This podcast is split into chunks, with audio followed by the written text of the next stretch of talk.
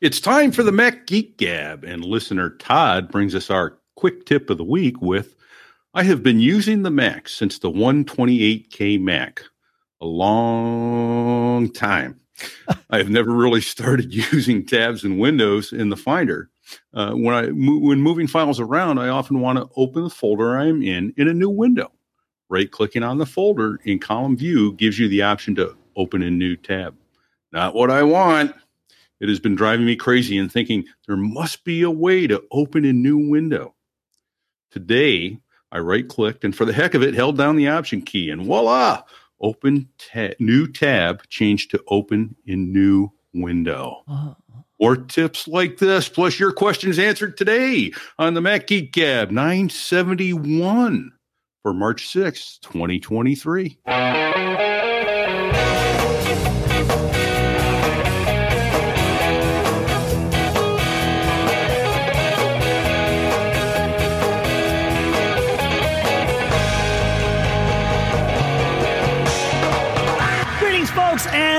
Welcome to Mac Geek Gab, the show where you send in tips like that. You send in your questions, you send in your cool stuff found. We share your cool stuff found and your tips. We try to answer your questions as best we can. Sometimes we have tips, cool stuff found, and even questions of our own. We put it all together uh, into an agenda. And the goal is that we make it through the agenda successfully. Success means Every single one of us has learned at least five new things every single time we get together.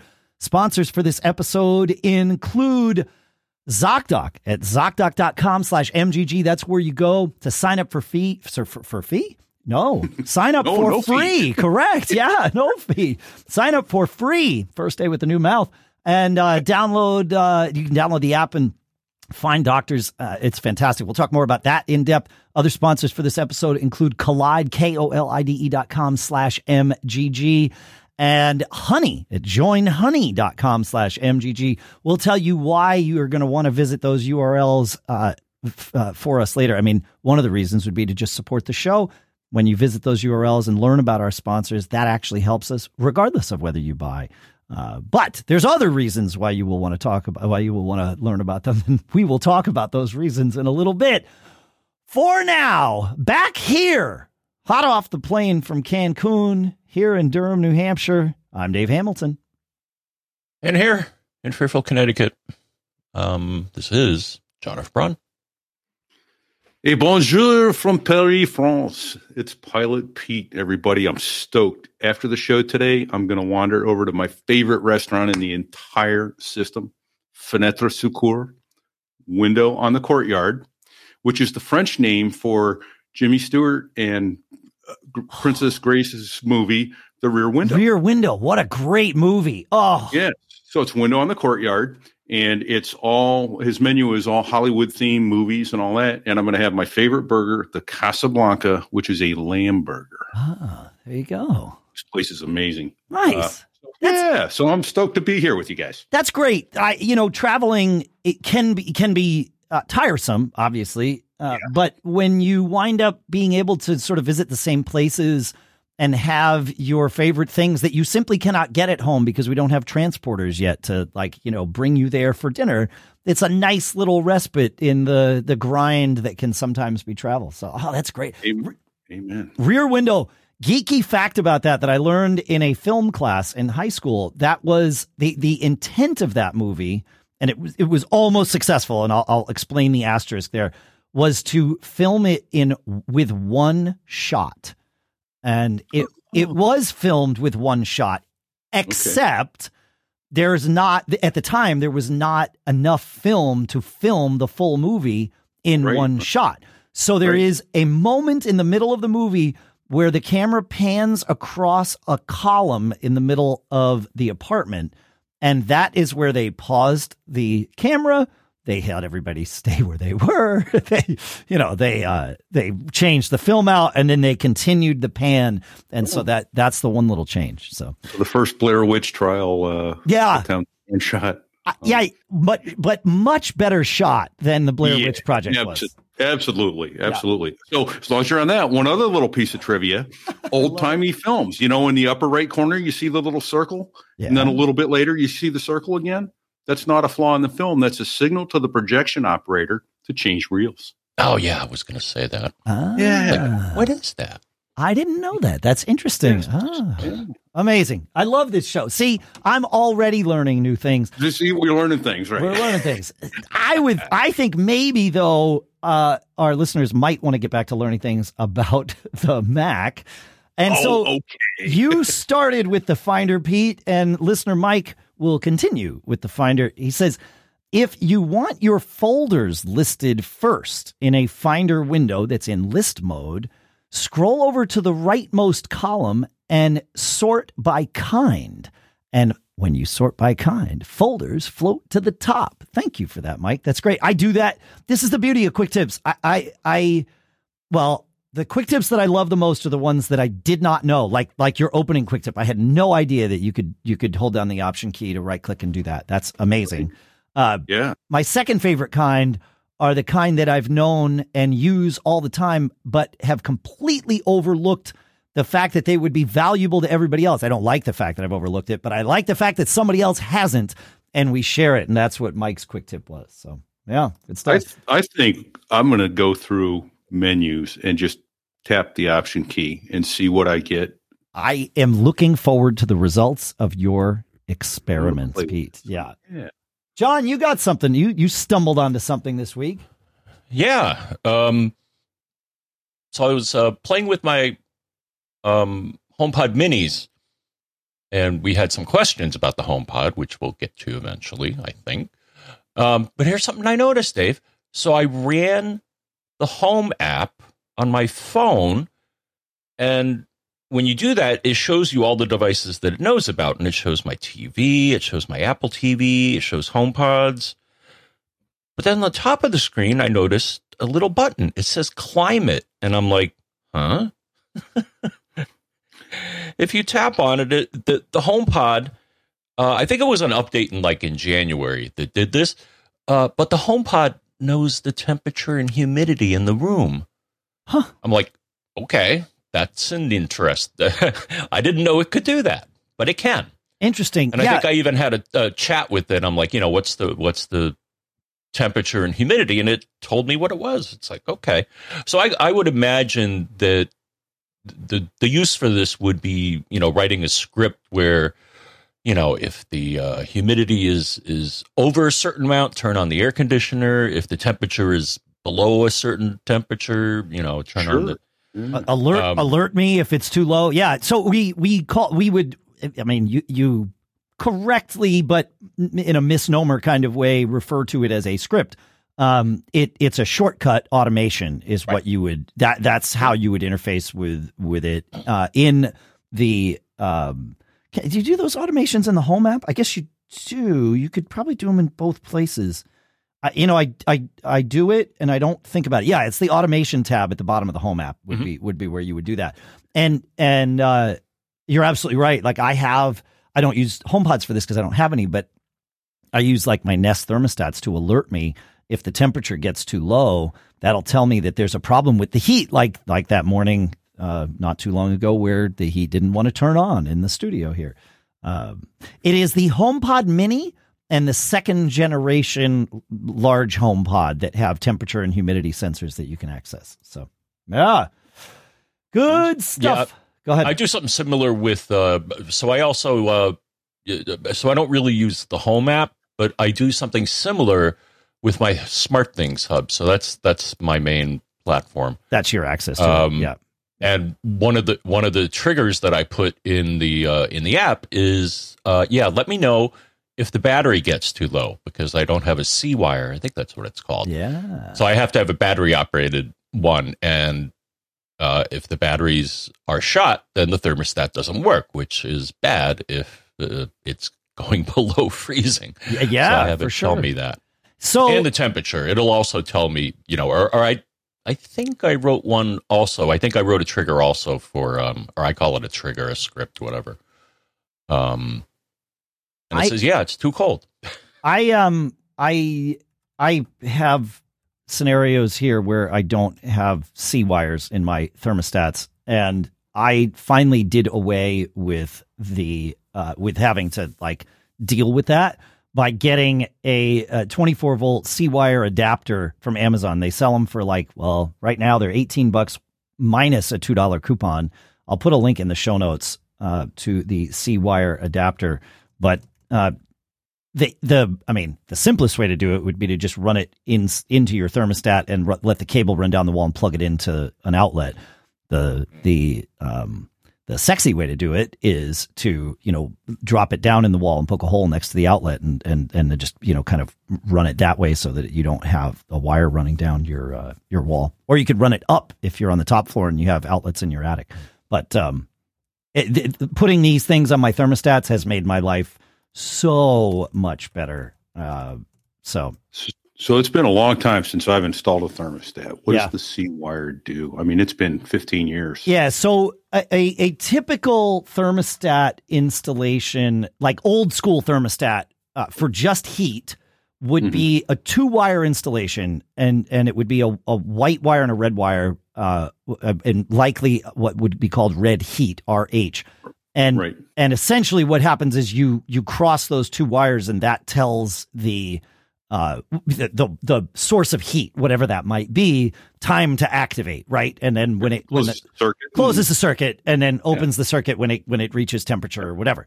Right. Um if your thermostat needs its own power though, it uh, a lot of thermostats are built with sort of the presumption or expectation that you have more than two wires in your system. And the third wire, one of the, the additional wires would be what's called the C wire or the common wire.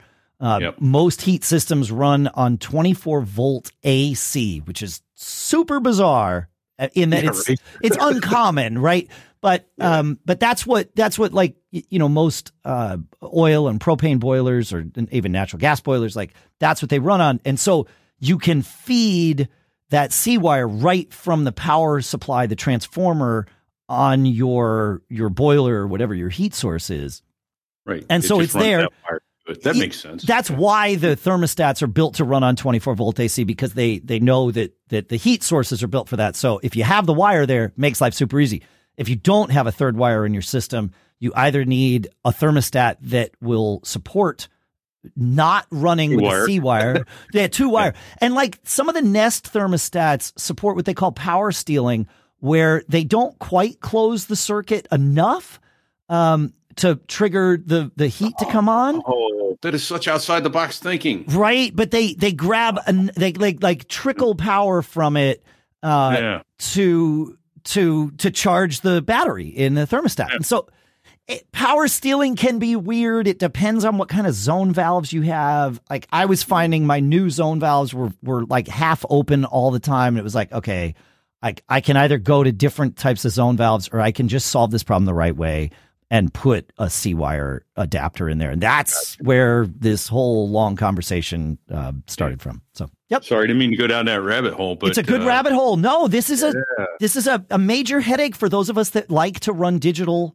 homes and and you know smart homes in houses that were built without t- more than two wires for our heating systems. Yeah. yeah. No, it's a real. I'm, I'm, glad you went down this rabbit hole. I I, I think it. I we've we've referred to it many times in the show, but I don't know that we've ever gone this deep. So I'm I'm glad we yeah. did. Yeah, man. Yeah. yeah, it's good. So a link is in the show notes for the uh, C wire adapters that I've been buying. I mean, it you know they're I, I, I am not brand loyal to these at all. So, um, if you are brand loyal to Gmail because you, you know, use Gmail, listener Bruno has a tip for us.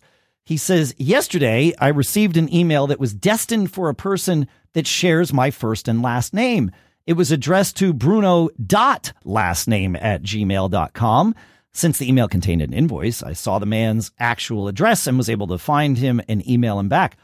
My email address, he says, is Bruno last name without the dot between the first and last.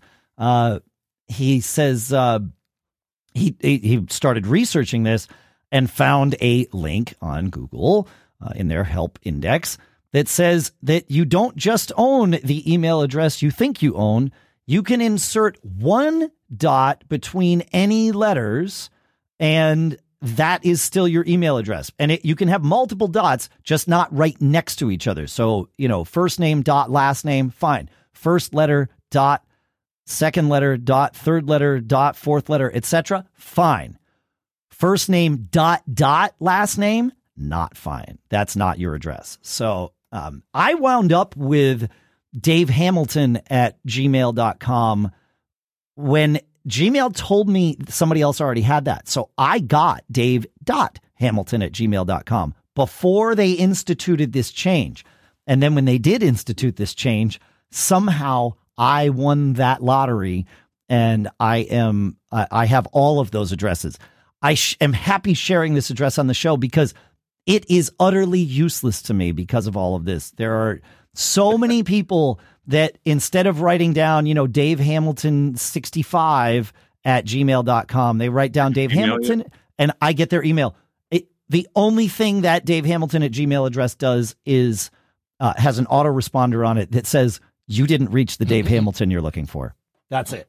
Uh, well, wait it, a minute. How are you going to get all that cash out of Zimbabwe then, man? That's oh, I already got the cash out of Zimbabwe. oh, good. Okay. I right. wasn't really in Cancun seeing fish last week. I was over meeting with a Zimbabwe uh, prince's Princess, agent. Uh, yeah, yeah, that's yeah, right. Okay. Yep with American dollars in his trunk. And, yeah. Correct. Yeah, it was all those American dollars. Uh, I certainly wouldn't have flown back into the country with more than 10,000 American dollars because who would think to do that? Um, who would do that? Who would do that? There you go. hey, along yeah. those lines, though, here's uh, I've done it over the years for spam control. And I had forgotten about it till a lady the other day goes, Well, your email address isn't Dover Honda dot your email address at Gmail. I went, Oh, actually, it is. And that way, if you ever sell my email address, I'll know it. So I'll turn you off forever. You don't use the dot for that. You use the plus sign for that. Is it the plus sign? Correct. Maybe that's I the, forgot. You're right. You're right. Thank the dot for, is yeah. The dot is as we just described in a, yeah. invisible as long as it's a single dot for your your yeah. Gmail address. There is an RFC, meaning a standard, for yeah. lack of a, a deeper explanation, that says that and your email address. So, for example, I, and I'll use my Dave Hamilton at gmail.com address for, for this.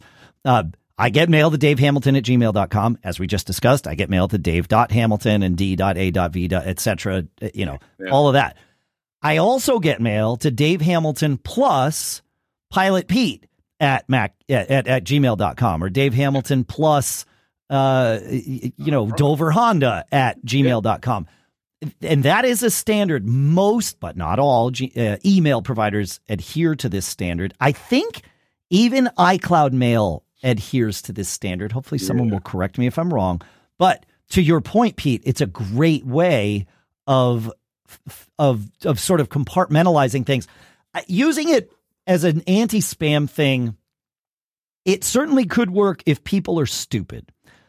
If someone's going to spam you, they know about this RFC and they can just go and parse out the plus sign and anything after it, right? Sure.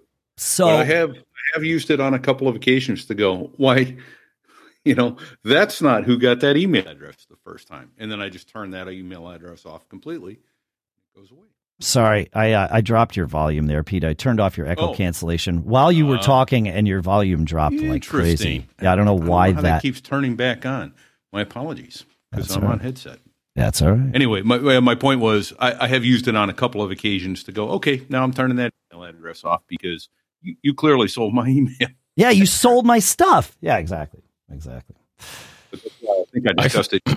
was back was the duck.com. Got it. Hide my email. And yeah, I'm sorry, John. You were starting something.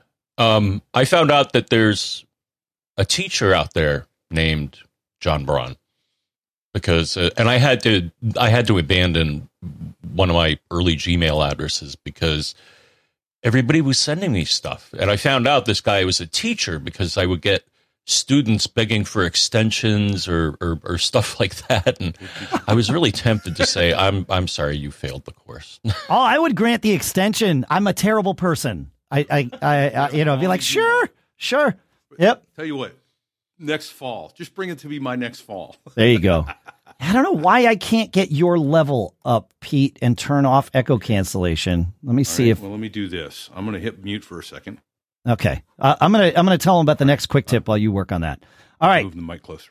Yeah, there you go. All right. Uh, Mark M shares a happy little quick tip. Back in 968, we were talking about various different remotes to be used with Apple TV. And uh, Mark says, uh, I have an Apple TV Gen 1, but only one. Uh, so, uh, but, but I have lots of remotes, and I tested all of my old white remotes with my Apple TV Gen 2, my Apple TV HD, my Apple TV 4K, and my Apple TV 4K third generation. All remotes worked with all of my Apple TVs. It seems you can use any Apple TV remote with any Apple TV version, as they all seem to have IR receivers. That is fascinating. I didn't I didn't realize that the newer Siri remotes had IR receivers. I'm not. Do they? Is that why this works, or does it work over Yes. like Wi-Fi somehow? Okay, all right. You have the No, the Siri remote. The, the thing is the so the first two ones, the first two um, remotes were IR only. The the Siri remotes have both IR and Bluetooth. So that's the difference. So yes, they all have IR. They and all will have work. IR. Okay. Interesting. My Yeah, but it's neat it was- because the newer ones, um, if you if you try to use them and they aren't paired, um, one of the latest updates on Apple TV, you know, it, it came up and because I, I had to reset it for some reason, and Sure. and it came up and said, "Yeah, could you could you hold your remote a little closer to the Apple TV so I can bond with it?" So that must have been Bluetooth, right? The the hold Yes. it closer to Yeah. bond. Okay. Mm-hmm. Right, right. Ah, Interesting. Interesting. Interesting. Huh. Cool. Cool. I, I yeah. Okay. I guess I got to look It- at my Siri remote and see. Sorry. Go ahead, Pete. Yeah. Oh, oh, sorry. Okay, so how's my volume now? Is that good? Yeah. Yeah. If you stay on the Okay, mic, it's right, good. Yeah. Yeah. Okay, good. All right. So my assumption was it was the Apple TV itself that had a had the IR receiver. So regardless of the generation of the TV, an old remote would work on it because an IR receiver is pointing at it. I didn't realize that the new remotes were IR and Bluetooth both. Yeah. I guess it kind of makes sense. It keeps them backward compatible. It right. Yeah. Exactly. Yeah. That's that's. I mean, what a. It's really smart. I like it. I like it. I'll Uh, pull up. I'll have to just lean in. there you go. Okay. All right. Yeah, and TiVo kind of does that too. They let you choose whether to be in RF mode or IR mode. For those that Oh, still yeah. have a TiVo. Yeah, yeah. Time to get rid of that. Time to uh to move on to to Oh, I'm going to run it. I mean, I have lifetime service on it, so I'm, you know, I'm going to run it until it dies. Of course you are. That's one of the things I love about you. No, I mean, I, there, there are still shows that I record that I can't easily get to via other means or would have to pay Right. money. right, but it leaves you stuck Mhm. requiring a cable like subscription, like an oh, you know. So that that's what I'm saying. Like True. losing that, you free yourself and probably could save a boatload of money moving to like fiber uh and and not paying for your cable and just like pay Channels, for baby. Yeah, pay for some version of you know Fubo or YouTube TV or or something like that. So, Mhm. yeah. All right, uh, our last quick tip comes from listener Ken, who uh, shares. I, I, I I'm- not sure I understand this, but I'm I'm hoping I do. He says it's almost too simple. That's probably why I don't understand it. I I, I overthink everything. He says I notice uh, when booting Ventura, when when booting Ventura is in the upper left corner of the screen, and uh, it's it's small. Some might say too small. Apple says it cannot be made bigger until you log in. You can use the keyboard to highlight the user you want to log into. So I guess he's talking about the login screen. Press the down arrow and the first account will be highlighted. Press the right arrow and you can select which account to log into. Press return and enter your password. So I guess he's seeing the the login screen for Ventura is it has small text, but you can use the keyboard to navigate that that login screen. Yeah, that's that's um that's handy stuff. I like it. We got uh we got questions, we got quick we got uh, oh no, we're done with quick tips. Questions, cool stuff found, all sorts of stuff. All right, so look, you know how it goes. You've been stewing about this health problem you have. You almost resort to texting your group chat to get your friends' opinions, but you're extremely unlikely to find quality medical advice in your group chat. However, you can find it from a doctor on our sponsor, ZocDoc. Thousands of medical professionals on ZocDoc are there to help you. They listen like a friend and give you the expert care you need. ZocDoc is the only free app that lets you find and book doctors who are patient reviewed, take your insurance, are available when you need them, and treat almost every condition under the sun. Look, surprise twists and tangents might work for podcasts, but maybe not so much for the medical care. Right. With ZocDoc, there are no alarms and no surprises. Choose from thousands of patient reviewed doctors and specialists. Browse doctor profiles, upload and verify your insurance information, and get the care you need. To do this, go to ZocDoc.com slash MGG and download the ZocDoc app for free. Then find and book a top rated doctor today. Many are available within 24 hours. That's zocdoc.com slash MGG. ZocDoc.com slash MGG. Make sure you go there. That way they know we sent you. And our thanks to ZocDoc for sponsoring this episode. Next up, our sponsor Kolide has some big news. If you're an Okta user, they can get your entire fleet to 100% compliance. How? Well, if a device isn't compliant, then the user can't log in to your cloud apps until they fix the problem. It's that simple. Kolide patches one of the major holes in zero trust architecture, device compliance. Without Kolide, IT struggles to solve basic problems like keeping everyone's OS and browser up to date. Unsecure devices are logging into your company's apps because there's nothing there to stop them. Kolide is the only device trust solution that enforces compliance as part of authentication and it's built to work seamlessly with Okta. The moment Kolide's agent detects a problem, it alerts the user and gives them instructions to fix it. If they don't fix the problem within a set time, they're blocked, and it uses Slack to do this. It makes life super easy for everyone. Kolide's method means fewer support tickets, less frustration, and most importantly, 100% fleet compliance. Visit kolide.com slash MGG to learn more or book a demo. That's K O L I D E dot com slash MGG. And our thanks to Kolide for sponsoring this episode. All right, John, let's take us to our first question. Hmm. Would you please? Yes, uh, Chuck has a question. I don't know. And uh, John's John's got the uh, the, the you've got the against the wall, ambulance coming. Yeah, that's right. no, that's that's the fire truck. Okay, I know. I know the. Uh, I'm sure you do. Yeah. sirens. All right. Oh yeah. um. all right. So Chuck says after restarting my wife's computer and being sure only email and Safari are running, the low memory flag appeared again. And what he means by that is a message comes up saying your computer is low on memory. To free up some memory, please close a few applications. Um, I've seen this. So I'll I'll tell you more later. Um, um, before and after the system monitor memory window looked like the following. Is it reasonable that with two applications running, almost five gigs of memory of eight is in use? Uh, a few minutes after another restart, the low memory flag appeared again, but the memory monitor did not change.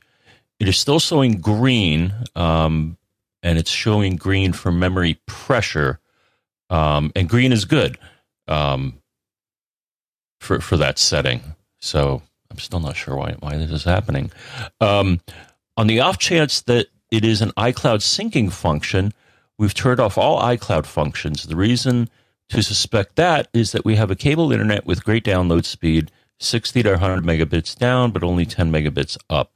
So if data is being synced to iCloud, could that be bogging things down? We're also planning a call to Apple support.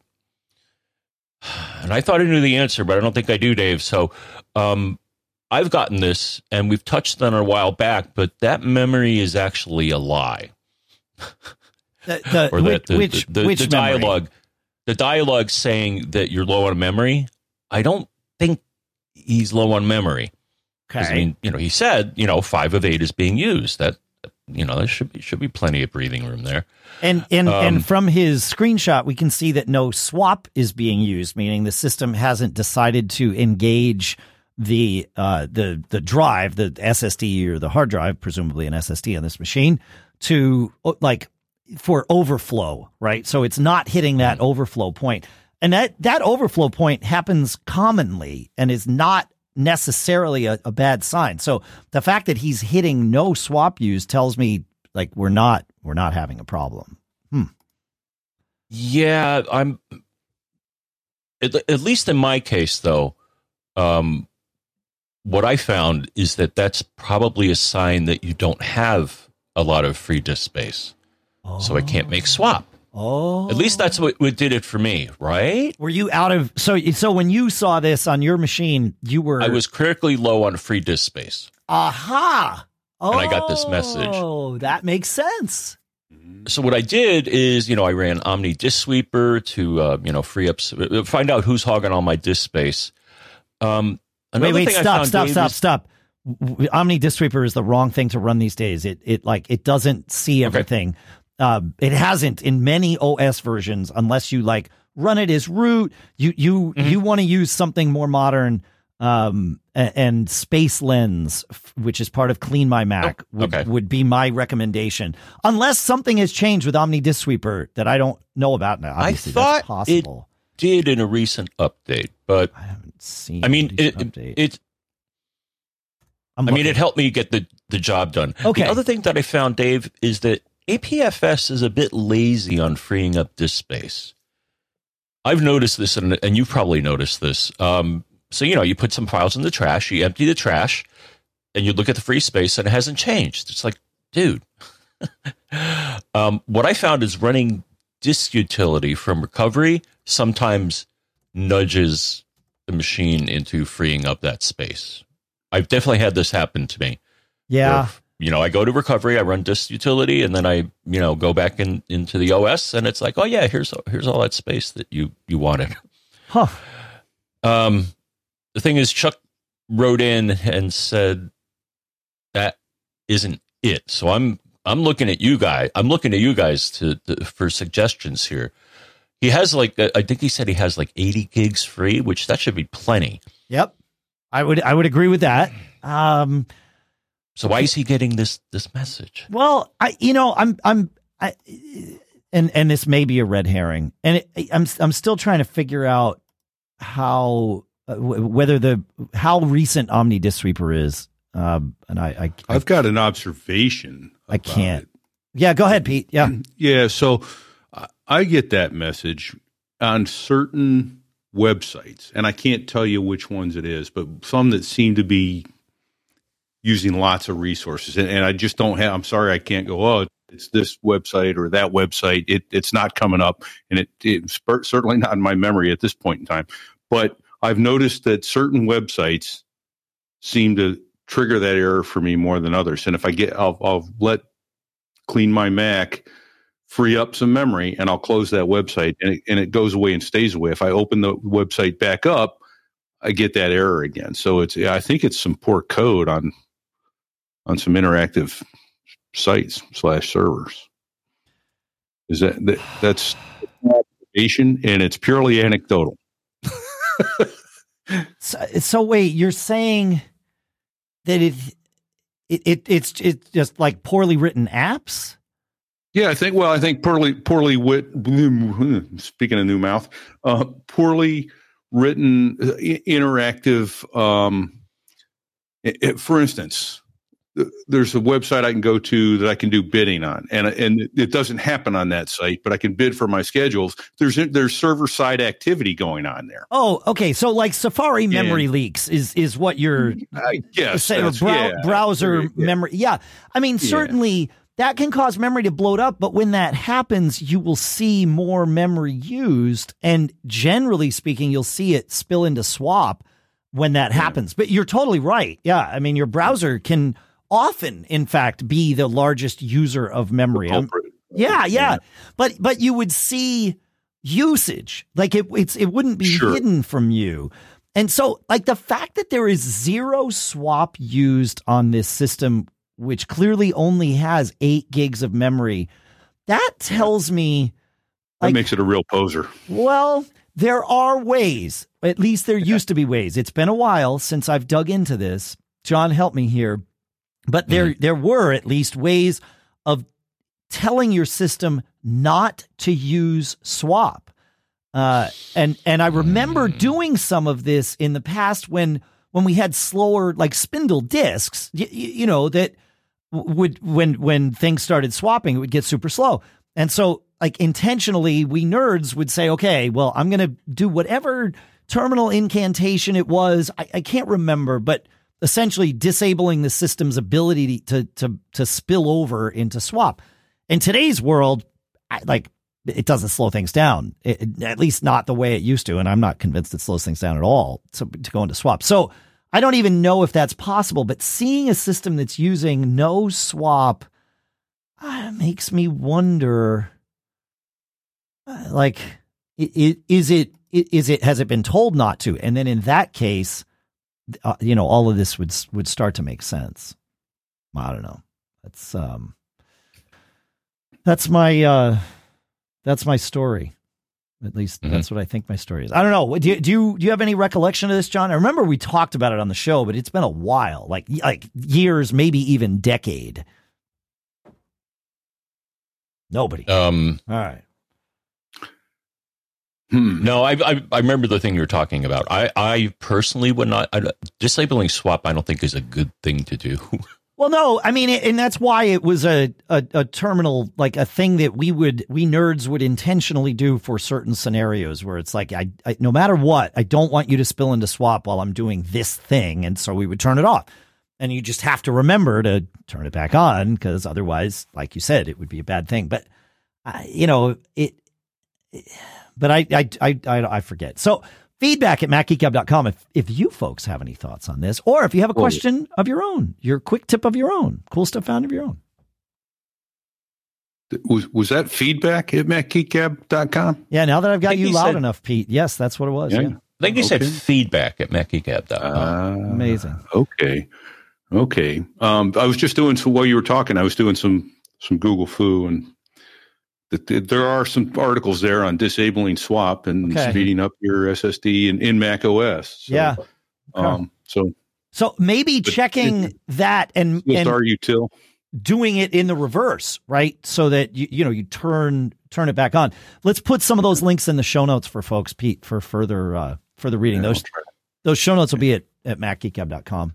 And yeah, I had to turn on your echo cancellation again, Pete. I, I don't know why your system uh, and it's probably a StreamYard thing, but whatever. I just hate uh, okay. hate having you don't you are using headphones, right? Like the sound is I am. Yeah, okay. see, right in my earballs. Yeah, so there, there, shouldn't be a need for echo cancellation. Anyway, uh, should not.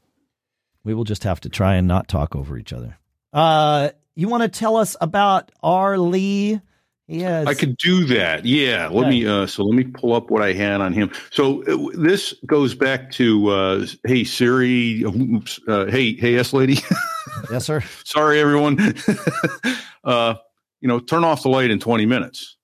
And right. I, and I said that was not possible. Uh, well, yeah. And so he wrote in and said, "Well, yeah, in 20 minutes, hey, you know, hey S lady in 20 minutes, turn off the desk light." Fail turn off desk light in 20 minutes, success.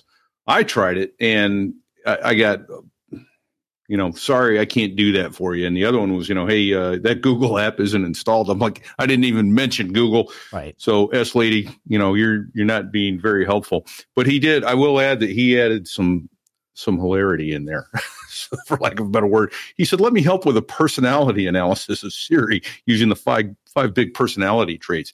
Openness scores high. She likes to whiteboard ideas, but doesn't pay much attention to outcomes or results. Conscientiousness scores low. She often forgets to fix what is wrong and sometimes appears unorganized. She's not consistent and doesn't seem to care. Extrovert scores high. She loves attention and bling. Agreeableness scores high. She just wants to get along. She'll agree with you if you like her afterwards. and neuroticism scores high. Yes, she's moody. Siri is indeed moody. yeah, serious moody. So I we got a lot of comments about this uh, after our my opening quick tip of a recent episode yeah. where I said you could do this with the A lady, but you can't do it with the S lady. And and uh, like Arlie uh, wrote in, many of you said you're wrong. I do this all the time with the S lady, and so I set about uh, trying to figure out where and why and what. And some of my devices will do this with Siri. Some of them will not. And they are 100% consistent as to which device, if a device does it once, it will do it all the time. If a device never does it, I can never get it to do it. I thought maybe it was okay, devices that are connected via Homebridge would be in one category, and devices that are super native HomeKit would be in another. Not the case. I can't even using my my well-honed troubleshooting mindset, I cannot find a rhyme or reason as to how to decipher whether a device will support this with Siri or not support this. And, and again, by this we mean saying, S lady, turn off device in five minutes, or in five minutes, turn off device. Whatever the language, I've tried different permutations of language. It, it doesn't seem to matter.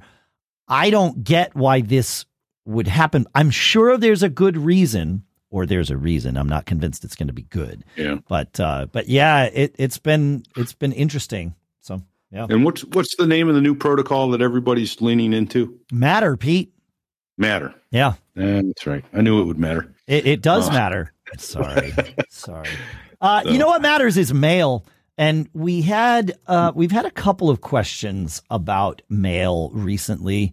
Uh, listener Jared wrote in and asked, um, is there a tool or keystroke I can use to file email messages in Apple Mail?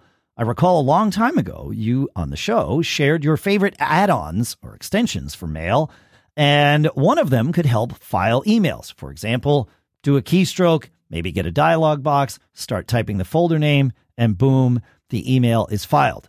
Um, he says, Last year I switched to the Spark email client and I like the UI and it allows for tons of keystrokes. But with their latest version, I can no more no longer export emails to things. They say it's on their roadmap, but he says I'm thinking of going back to mail for exactly this. Um, you can so in mail, you there there is the message moved to uh, command and you can go to that and choose mailboxes. And you probably could even set some keystrokes there uh, by by going to uh, uh, would, would that be system settings? I believe is where you would do this, like using the Mac OS's uh, name a a keystroke functionality.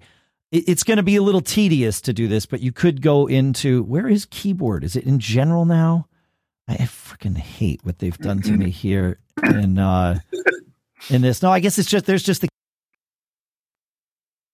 I love it when my audio cuts out when I'm doing things in Mac OS. I am dealing with Apple on that, by the way. They they are very curious oh, about this. Uh, yeah, and the fact that I can replicate it on all of my Macs, and my guess is all of you can too. But anyway, uh, going into keyboard shortcuts in the uh, keyboard system settings pane would be one way to uh, would be one way to do that. However, uh, there is an add-on that will that will do this for you, and it is Mail Act-On. Uh, that is the key. No pun intended.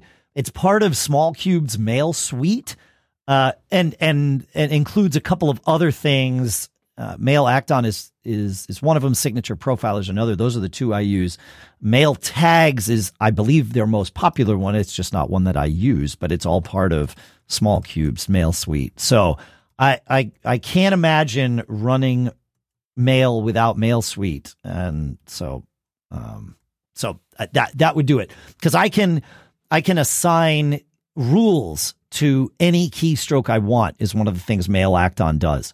So uh, it, you know, I could I could say, I you know, anytime I type this keystroke, I want it to go into that mailbox no matter what, and then boom. But you can also have it be because it's a rule. You can actually have some if statements, so you can have it be conditional based on criteria of the message. So you could have a keystroke for archive, but if you've got four different mail accounts, you could have the archive keystroke archive to the correct archive box for that mail account based on the criteria in Mail's rules, but you're still just using the same archive keystroke all the time. It's cool. It's it's it's really it's a fantastic thing.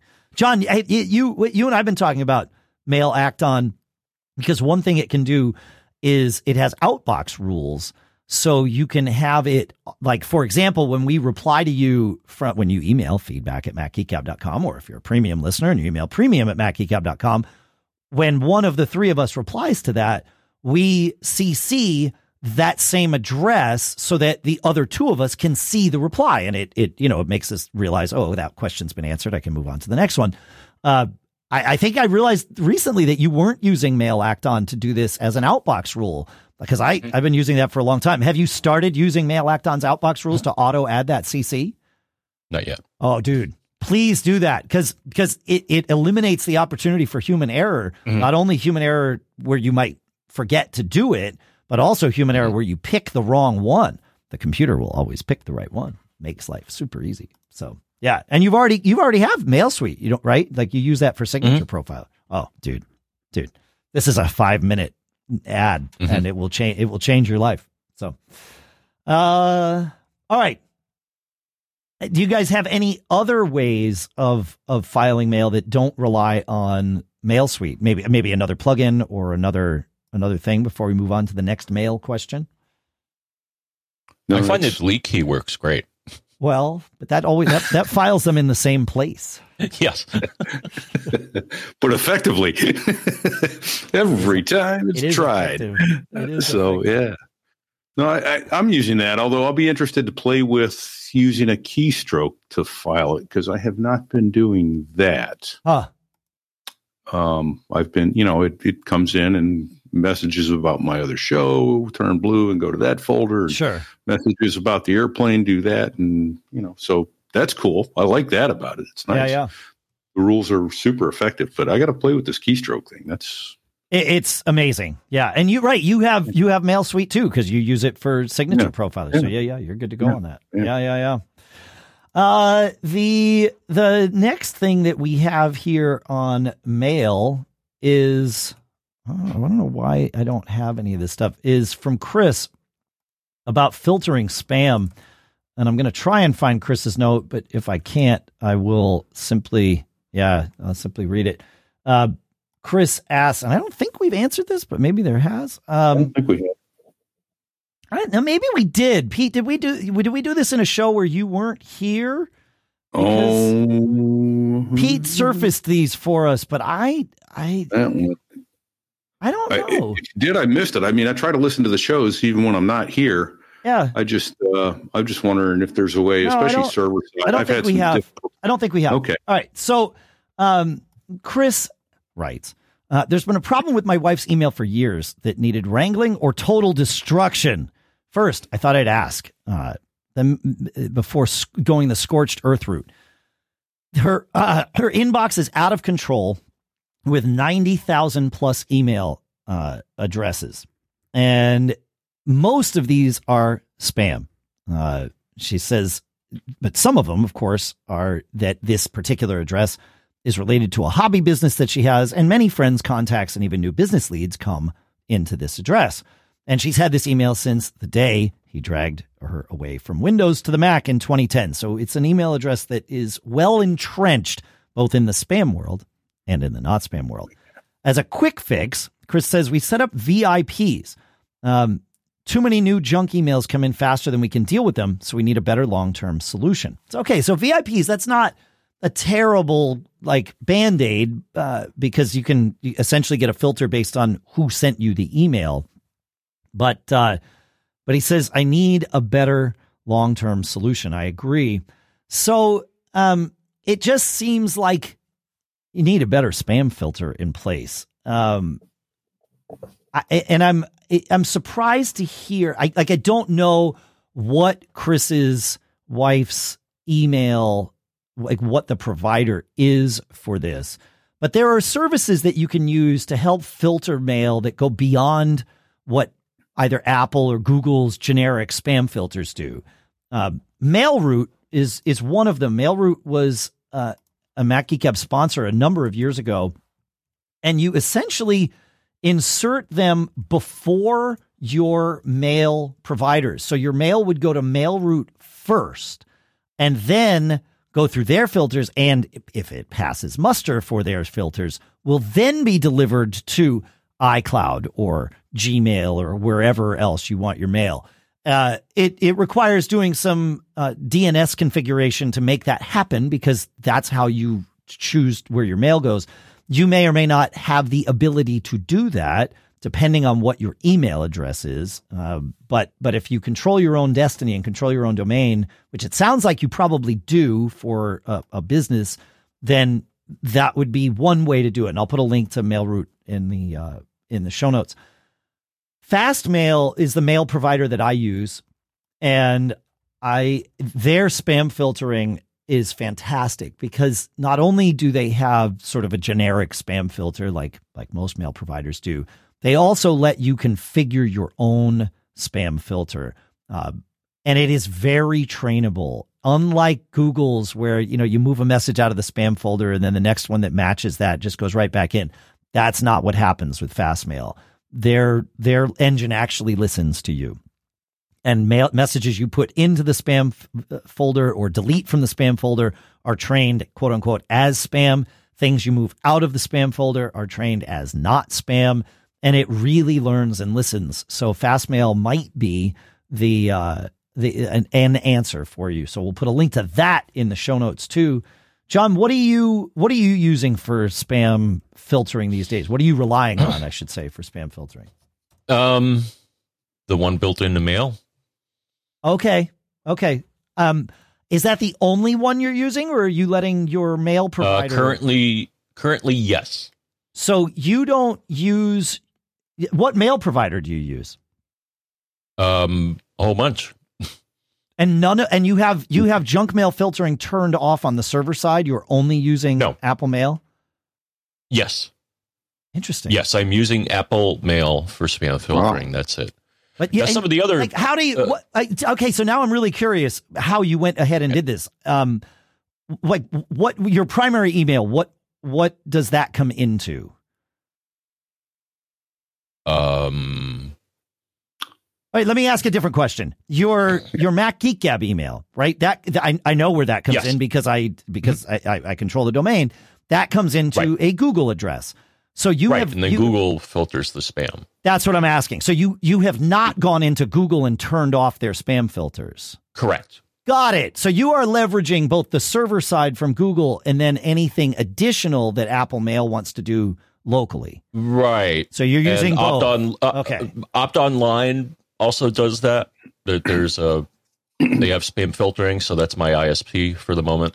Okay. So you're Um, so you're letting whatever the server side for your provider Correct. is do Yes. their thing and then you've enabled you've gone into mail preferences and actually turned on its junk mail filter to Right. to do more on top of that. Okay. All right. That makes more sense. All right. Got it. Got it. Got it. Yeah. Now, in the past, um, I don't know why I stopped using it. Um, because the, the the various services do a pretty good job on the server side of filtering out garbage. Oh yeah. That's why I was surprised when you told me you turned those off. It's like why? They're usually pretty good. Yeah. Um, I I was for a while using SpamSieve, and I think that's one of the better um client side spam filters. Yeah, but yeah, I I agree. My my only issue with with any sort of client side spam filters is they don't run on iPhone. So if you want your like if you if you're relying on your phone for email, which I mean I think is true for most of us, certainly some of us not, but uh, you kind of have to rely on on the server side stuff, and that, that's one of the reasons I've been really happy with Fastmail is is just how configurable it is. So Interesting. Okay. Because I, I use SpamAssassin on my server, on my Yeah. Yeah. I control my own. And I've cranked up the number a little bit on that. Still, when one sneaks through, occasion, I, not when one sneaks through, I don't worry about one, but it, it kind of torques me when I get all of a sudden out of nowhere, I start getting a new email every day from the same domain. It's like, all right.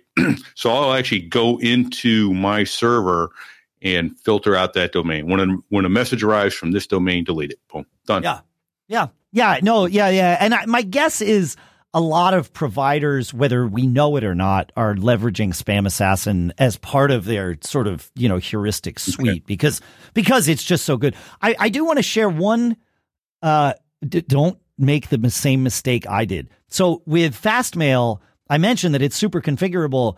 It's more configurable than I than I shared. First of all, there are you can create like super customizable nerdy rules if you want. You do not have to. But if you're into that, they'll let you. The second thing that you can do is say, okay, hey, look, these mailboxes, because uh, it's an IMAP server, so they have mail. You can you can designate mailboxes to be train as not spam or train as spam. So you can say, hey, my archive mailbox, train that as not spam. You know, my in my uh, whatever. You know, you, if you've got mailboxes sure. for things that you're archiving things to or putting things in, great to train those as not spam. You can also set mailboxes to train as spam. I made the mistake early on when I set up Fastmail as a, you know, bushy haired, I don't know what the, the right thing is, you know, g- green, knee high to a grasshopper, whatever that is. Uh, I made my spam folder train as spam. They now have a knowledge base article, folks, that tells you don't do this because we put the things that we think are spam into your spam folder so that you can review them. By marking your spam folder as train as spam, you've effectively told us anything we think is spam, you are confirming automatically. And that resulted recently in me winding up with piles of things that were just being called spam that shouldn't have, and I couldn't untrain them. Finally, I found this. I actually had to ask Fastmail can you delete my personal spam, you know, customizations? And they're like, yeah, we can. I'm like, great. Please do that for me now that I've turned off this feature because I needed that. So it, make it's sure bug, not a feature, huh? yeah. Well, read read the uh, you know read, read the manual. Read yeah. the manual. Yeah. Oh no, that's. Oh, there's that sound. That sound. That's a nice sound, right? That's kind of how we feel when we find a deal, right? There's that surprise, that delight. Thanks to Honey, our sponsor for this episode, manually searching for coupons to find those deals is a thing of the past. Honey is the free shopping tool that scours the internet for promo codes and then applies the best one it finds to your cart. Imagine you're shopping on one of your favorite sites. When you check out, the Honey button appears, and all you have to do is click Apply Coupons. Then you wait a few seconds as Honey searches for coupons it can find for that particular site, and it tests them. And if Honey finds a working coupon, You'll literally watch the prices drop on your screen. I just did this. You know, we were just in Mexico. I, I realized uh, I lost a bunch of weight last summer and my jeans still fit fine with a belt. My shorts, yeah, not so much. So uh, they were fine with a belt last week, but I got to fix this problem before I go away again. So I was looking for more shorts and I had honey running in my browser and boom, up came the coupons form. It was amazing. I saved like, I don't know, I saved like 20 bucks buying a couple of pairs of shorts. It was amazing, super easy. And honey doesn't just work on desktops. It works on your iPhone too. You just activate it on Safari on your phone and you can save on the go. If you don't already have Honey, you could be straight up missing out. And by getting it, you'll be doing yourself a solid and supporting the show. Get PayPal Honey for free at joinhoney.com slash MGG. That's joinhoney.com slash MGG. And our thanks to Honey for sponsoring this episode. Hey, while we're here, if you like tech podcasts, then you need to subscribe to Software Defined Talk right now. It's a weekly podcast that recaps all the news in cloud computing, DevOps, and enterprise software. The hosts, Cote, Matt Ray, and Brandon, will help keep you up to date on topics like Kubernetes, DevOps, platform engineering, and anything related to enterprise tech. Plus, they'll weave in plenty of nonsense like how to optimize shopping at Costco. It's a fun, freewheeling conversation that will keep you informed and entertained while doing the dishes or walking your dog. So, what are you waiting for? Subscribe to the podcast today by visiting softwaredefinedtalk.com or by searching for Software Defined Talk in your favorite podcast app. And our thanks to Cote, Matt, Ray, and Brandon for doing this swap with us. All right, John, cool stuff found. What do you got? More HomePod stuff. Um, Lee wrote in and uh, said, My one month old HomePod Nope, Mini nope. suddenly. Oops, sorry. Uh, we were going to cool stuff found. What, wait, oh, sorry. That's not cool stuff found. But go ahead. No, you're No, no, we're no, here now. Go. Stick with Lee. That, well, that's fine. Go. Okay. Um, my one month old HomePod Mini suddenly died. It wouldn't power on even with a definitely live AC outlet and a different power supply. The online reset instructions say to unplug it, unplug it for 10 seconds, plug it back in, wait 10 seconds, then touch the pad on the top uh, for a while, and you'll see a white red spinning light indicating it's in progress. When I did this, nothing happened. No flickering lights. Okay. Uh, so I went to the Apple store, luckily not too far away, and expected to have to get a replacement. But the genius just sighed, and while plugging in the HomePod, still no lights, said, Watch this. He then rested a finger on the top pad for a good 30 seconds. Boom, it sprang back to life. Um, half a minute is beyond my threshold of waiting uh, in cases of a reset, but I guess not anymore. Um, he said he said he'd seen it take a full minute, and then we're told to wait two minutes. All right. Huh. Um. All right. so, So re re explain this here. What what's the procedure to to sort of force reset the HomePod and HomePod Mini? um, well, there are a few ways, but uh, what the genius did was powered it up, rested a finger on the top pad for 30 seconds, and then that revived it. Oh, oh, so this wasn't just to reset it. This was to revive it. Interesting. Okay. Huh. All right, that's Yeah, good no, to I know. also- that's that's long. I like I I tend to agree with Lee. That's longer than I would have held it. Yeah. Mhm. Yeah. Yeah. Now, another way to go about it. So, yeah, there is an article here, which we will, of course, link to, called Reset HomePod or HomePod Mini. Um, and it has a few different ways to do it.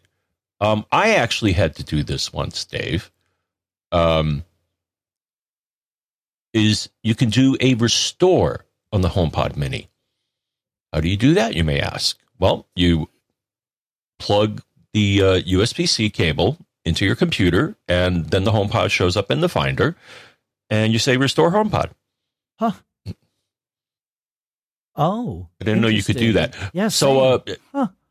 yeah, so it's a using the data connection in the uh, Yeah, right. USB-C cable Right. instead of yeah. I mean, normally you, you have it plugged into power, and there's no data um, going across the wire. So that's neat. Now I wonder if I plugged it into the computer, would it show up as a speaker? Probably. not. Ooh. I wonder, like, would that be a way of having, you know, essentially zero latency sound? I mean, I know with digital, there's no such thing as zero, but like closer than Yeah. over Wi Fi. Yeah. Yeah, I, sh- I should try that. Yeah. Huh. Interesting. All right. Yeah. Well, I'm glad we did that one. I, I that like that's a great tip for uh, for all the HomePod folks out there. Um. Now going to cool stuff found. Allison shared a great little uh monitor with us. She says, "I heard you talking about the ViewSonic 1080p USB dis- USB C display a few weeks ago." She said, "I had a 1080p display from CocoPar that I like too, but." I just bought a 4K display from KYY and it is so much better. It's super bright and super crisp. And get this, it's only 240 bucks at Amazon and at least as the moment of her email and the moment at which I bought it yesterday, uh, there's a $20 off coupon bringing it down to 219. Yeah, I'm moving from the uh the previous one that I had that was 1080p and I'll call normal uh to the 1080p OLED display, which is what I talked about most recently after CES. That too made a huge difference. Uh, and and there are OLED 4K displays portable. You know, we're talking about these 15 inch uh, displays, the portable displays to use when you travel. I've got you know about 10 days of travel coming up between podcast movement in Vegas and then South by Southwest in Austin. So I figured perfect time to test this uh, 210 $220 uh, 4K display. So that should arrive before I leave, and I'm looking forward to checking it out. So thank you, Allison, for sending that in. Of course, links are in the show notes, including a link to Allison's review about that display as well. So thanks for thanks for sharing that. Now you want to take us to Alan, Mr. Braun? Yes. Great. Um, Alan says uh, in a recent episode, you were talking about options for scanning family photos that were not digitized. I have used Google's photo scan app on the phone to get photos from our children's scrapbook into photos. The app has the ability to take multiple photos, um, multiple photos of the paper photograph, one at each corner, in order to illuminate any glare from lighting on the glossy surface of the photograph. It then stitches these photos together to get the best photograph in a digital format. The photos can be saved to the iPhone's photo library, nice, uh, or to Google if you desire. I've used this multiple times to get scrap photos into a slideshow that can be shown at rehearsal dinners and other family events. Okay. Cool. Yeah, Google does everything, don't they? That yeah, That's great. we It's a go ahead. it's an HDR. I was just saying it's an HDR photo of your photos, basically, right? Yeah. Mm. Yeah. Yeah. Yeah. And and it I think it does like a lot of aspect correction and like all of that stuff. We Keystoning, yeah. okay, keystoning. yeah. Yeah. exactly. We've we've had people recommend this in the past. I completely forgot about it. Uh, until until I saw that you, you know you had this one in the show notes. It's like right, that's the if you want to do this on your own, that might be the the answer because you probably already have the hardware to make it happen. I think I may have done that. We used that at one point. You don't even need to take. You just move the phone around on Yeah. over the picture, right? And it takes it automatically when it sees the best. That's right. yeah. That's right. Yeah, Yeah. Yeah, yeah. Pete, you ran into a problem this week uh, where I did. you, I did. And you know what the worst part of that problem was? My personal tech guru decided to take that week vacation in Mexico. so I'm just saying, I, I wonder if I ran into him down there. you may you may know him well. oh man. So uh, yeah, I I was on Tailscale. when we talked about Tailscale several months back. I jumped right on it, played with it a little bit, got it up and running. I'm like, man, this is great. And I've been all over the world. Get right VPN right back into my uh, right into my disk station. Yeah. Guess what? It doesn't appear to happen on any other device. Well, any other device that I have. But your disk station has a software key that allows it to encrypt and decrypt and be part of that overlay VPN that that is Tailscale. And that key expires. I have no idea why it doesn't appear to expire on my MacBook or on my um, uh, iMac or on my DVR, on my uh, Mac Mini, or any of those things. But I couldn't all of a sudden connect to my disk station. So I started looking around and I couldn't find a, a simple answer right away. Um, I, I did find one that's like, okay, well, go create a new key and then install it this way. And, and it wasn't, it was it Docker or something else, Dave? I don't know what. Well, Anyway, y- no, there's there's an answer for you here, and, and Yeah. really there's a piece of advice that if your tech guy wasn't uh, on the beach in Mexico or floating in the pool. yeah, By the way, if you're going to go to Mexico, talk about cool stuff found. I'll, I'll find the link uh, that Lisa bought. We she bought this year. You know, we always bring little floats to kind of float around in the pool with, and we bring uh like we bring the Arctic brand, RTIC brand, because they're like half the price of Yeti brand. But we bring insulated mugs so that we can have ask the bartenders to pour our drinks in these mugs, and then they they stay cool in the hot sun.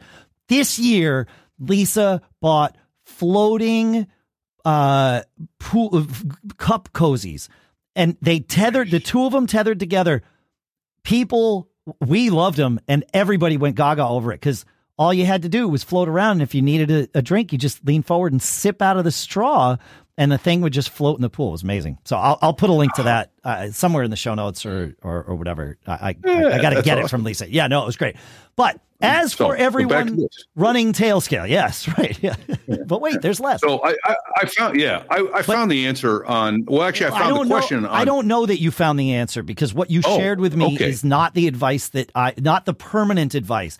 So if you go Okay. log into your Tailscale account, you will Mhm. see uh, a list of all of your machines, and Right. if you uh, you'll see three dots to the right of each of the machines that are logged in. You can choose to disable key expiry for any or all of your machines. And this solves the problem that you ran into because the keys Yes. expire. So I don't know if that's the solution you found. It did like, like when I read through your email, I wasn't sure. So Well, it is, yeah. So Okay. that that is what I found, but it took me a while to get there. Like I said, initially it was all this all this doc, you know, do a docker, get a new key, that kind of stuff, and I'm like, well, the, the question I have is overall is is a, a rhetorical one. Why would you expire this key? Well, There's no need to expire. I If- mean, I guess if the device hasn't logged in in a while, uh, it's Mhm. possible someone could commandeer control of that device without having credentials to log into your account, right? uh, and so okay, the, the key okay. is what lets it be part of your account. When you disable key expiry, you are making it less secure because you don't have to log in and and and do this on the regular. So that's Right. the that that's Gotcha. the issue. Yeah, yeah, yeah. So my my answer was to go to the little Tailscale logo up in the menu bar. Yep. And then you highlight your name, and then the second item down, once that pops up, is admin console. Like you said, Yes. you go to the right and you say um, it, first option the, the disable key expiry. I don't recall being there. The first option that I saw was extend key life, and I went, oh, okay, I'll just extend the key life. And it was good for 30 minutes. Now I had 30 minutes to find an answer to figure out how to get my key to keep working. Right. And then I, I clicked again, and that's when I saw disable key expiry. I went, ah, okay, I'm just going to do that and be done with it. So, um, but I found it interesting. I put that answer on the forum at, uh, where did I put hide that for myself? Uh, it's forum.tailscale.com. And I put that answer on there, and someone else who had that exact same question said, I tried disable key expiry and it's not working for me. So I don't it. know what their issue is, but Yep. uh, so my problem. I got right, mine. Right. Yeah, exactly. Yeah, yeah, yeah, yeah, yeah. Yeah. Yeah. Um, well, all I can tell that person is go find your own personal tech expert. Yeah. Don't let them go on vacation. yeah. Well, sometimes we got to go on vacation. It's just how it Uh, works. you know. So, you know. Yeah. Yeah. Yeah. All right. Um what do we got next here? We got time for one more. John, you want to share Neil? Yeah, this looks cool. I may get one. Um, I don't know if this really counts as cool stuff found. I think it does. Um, Oh, however, in the past, I know there have been many online discussions about a USB C hub in contrast to a multi port dock and hub. Um, something analog uh, to a USB A hub of times past. Um, I saw a link to this in the most recent Podfeet blog. Oh, well, thank you, Allison. Ah, Um, 22 from it's the first time right? I have seen a pure USB C hub. And it appears to be a USB C hub from a. uh, are? Satechi, I believe. Satechi. Yeah. Yes. Yeah, I I think I got some of their other stuff. Yeah. But um, yeah, it has some limitations. Um, so yeah, 40 bucks and you got four ports. Um, Yeah. The only warning uh, from them is that it does not do power and it does not do video. So Right. This is a data only. Uh, you cut out a Hmm. little bit, at least for me, John. So uh, just to reiterate, it's a data only Okay. four port hub for 40 bucks. Yeah. I, yeah. Hmm. I mean, like if you, you would need, you can't run bus powered drives on this like that. That would sort of be the, right. Right. Like there, there's zero power coming from it. Or is there like five, there's gotta be five volts of power, right? Because otherwise it Uh. can't be USB. I don't know. Maybe maybe not. Hmm. Maybe, there's zero. Maybe there really truly is zero power coming from this. Yeah. Okay. Mhm. All right. Okay. yeah, and uh, and it deploys USB three rev uh, it, it, it five gigabits per second. Much is the better. fastest There we are. speed. yes. Yeah. Yeah. Right? Yeah, I'm like, oh, I, I don't even remember which version it is. What does that naming convention mean? Yeah. So maybe uh, good for uh, traveling when you want to uh, plug lots of things in, Yeah. and especially for people that have machines that have only two USB C ports, which I don't know if I could handle that. I've, I've got a quick stump the dummy question then. Yeah. Go. Why won't the Stream Deck work unless it's plugged directly into the computer?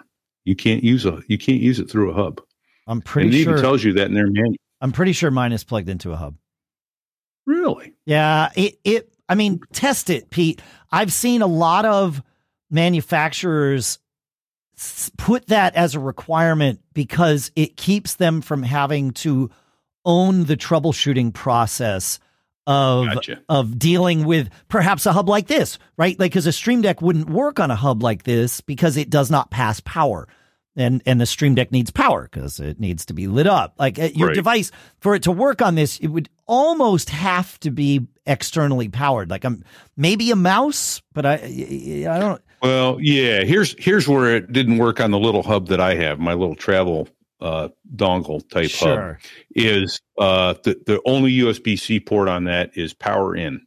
Oh, and right. Therefore, so now I'm using it with a USB C to A adapter, and that's where it's gone stupid. Uh, interesting. So okay, so yeah. I just solved my own. I just answered my own question. Yeah, exactly. So yeah, can't use it. Yeah. yeah. Yeah. Well, yeah, that's weird. I mean, again, I, like I'd I'd be curious as to why. I believe you, but yeah, but there's that's not a fundamental truth, but it might be a specific truth about the way the Stream Deck folks are doing whatever it is they're doing. Yeah, sure. it, yeah, it might need more power. Like that might be the the thing. It might need yeah. more than than A would provide. I, I, don't know. I mean, it's got lights on it and stuff. The Stream Deck. We're talking about this device that uh, allows you. It's really a, a bunch of customizable hot buttons on a on a nice little compact interface and and you can change the buttons are each their own LCD screens, LED screens, LCD, whatever. They're each their own little screens. So you can put icons or even words on there to tell you uh, what it is that you're about to do when you push the button. So what yeah. each button means, and yeah, it's awesome. I yeah. use it to quickly set up my entire setup when I'm going to podcast with you guys. Same, it, yeah, yeah. It launches everything I need launched, and and I don't forget something. And yeah, no, beautiful, it's, beautiful. It's great. Yeah, yeah I, and I use it to change, and I know you do too, Pete, to change the views yeah. and mute things and unmute things. It's it works out really well. Um, one last thing, I, I in Mexico this past week, as as Pete mentioned, um, I wound up using yet another uh, data only sim. This time I, I chose one from the folks at AlloSim. They had reached out to us and said, oh, we think you're going to like what we have. And I, I was impressed. Um, price wise, they, they provided it to us for free. Um, it, it, so I, I didn't, I did go to esimdb.com to, to see how they, how their pricing fit. They were a couple of bucks more expensive than the one that I would have picked. However, unlike what I had to deal with in Europe, and I'm not sure I even talked about this on the show.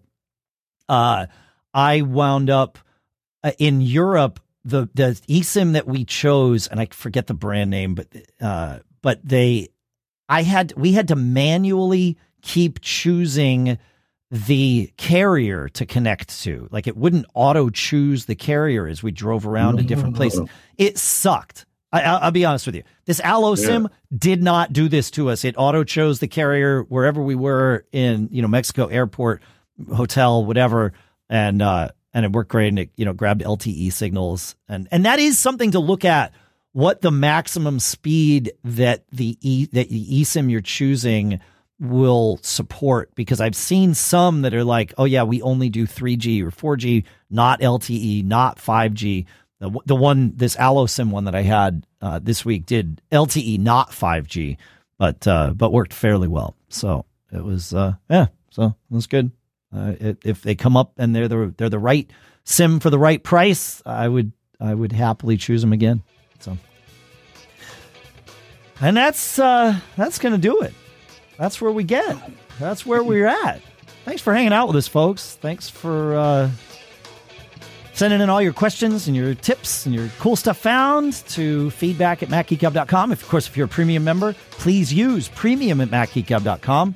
Uh, and you can support us in a variety of different ways. Of course, you can go to macgeekgab.com slash premium to learn about how to support us directly uh, with either you know credit card or, or PayPal.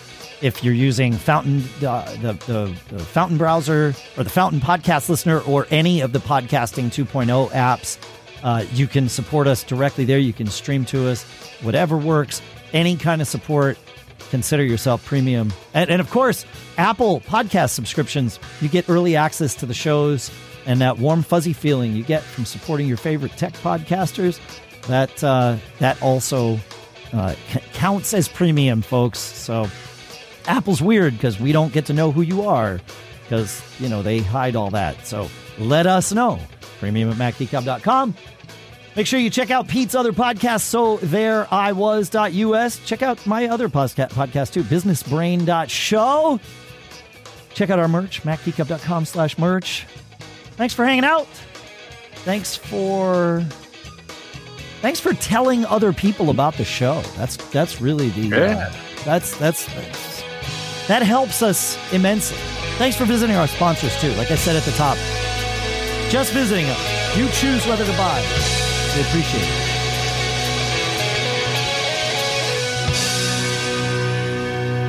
All right, John. If you're not tired of doing this, what's it say on Pete's shirt? Um, Beetle. Oh no, that's your shirt. Um, what's it say? It says, "Don't get caught." That's some good advice. Wish me luck in buying Phish tickets in two minutes. Later.